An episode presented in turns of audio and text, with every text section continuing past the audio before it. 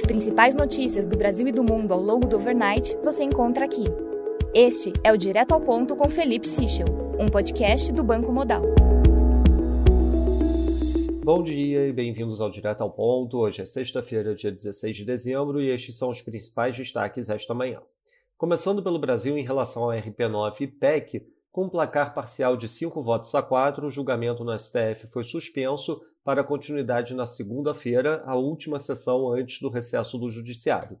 Os votos que faltam são de Ricardo Lewandowski e Gilmar Mendes. O presidente do Congresso, Rodrigo Pacheco, antecipou para hoje a votação de um projeto de resolução para manter o orçamento secreto com novas regras. Segundo aliados, Pacheco atendeu a um pedido do presidente da Câmara, Arthur Lira. Em consequência da espera do resultado no STF, Arthur Lira afirmou na noite de ontem que a votação da PEC da transição ficará para a próxima terça-feira. O deputado também afirmou, ao assumir o comando da sessão de ontem, que o orçamento de 2023 será apreciado no dia seguinte à votação da PEC. Os jornais reforçam hoje a possibilidade de desidratação da PEC de transição em consequência da dificuldade de aprovação nesse momento. Em relação ao BNDES, a Luiz Mercadante se reunirá com empresários e banqueiros na próxima quarta-feira em um evento organizado pelo Grupo Esfera. Sobre ministérios, segundo o Valor Econômico, o senador eleito Camilo Santana decidiu aceitar o convite feito na segunda-feira para comandar o MEC. O jornal também destaca que Márcio França pode ocupar o Ministério dos Portos no futuro governo. Passando para o setor internacional, no Reino Unido, destaque para o Manufacturing PMI, que teve leitura abaixo do esperado em 44,7, ante expectativa de 46,5. Em contrapartida, o Services PMI teve leitura flash de 50, acima do esperado 48,5. Com isso, o Composite PMI ficou em 49, acima da expectativa de 48. Ainda no Reino Unido, as vendas no varejo de novembro tiveram variação de menos 0,4% no mês ante expectativas de avanço de 0,3%. As vendas no varejo subjacente caíram 0,3% ante expectativa de avanço de 0,3%.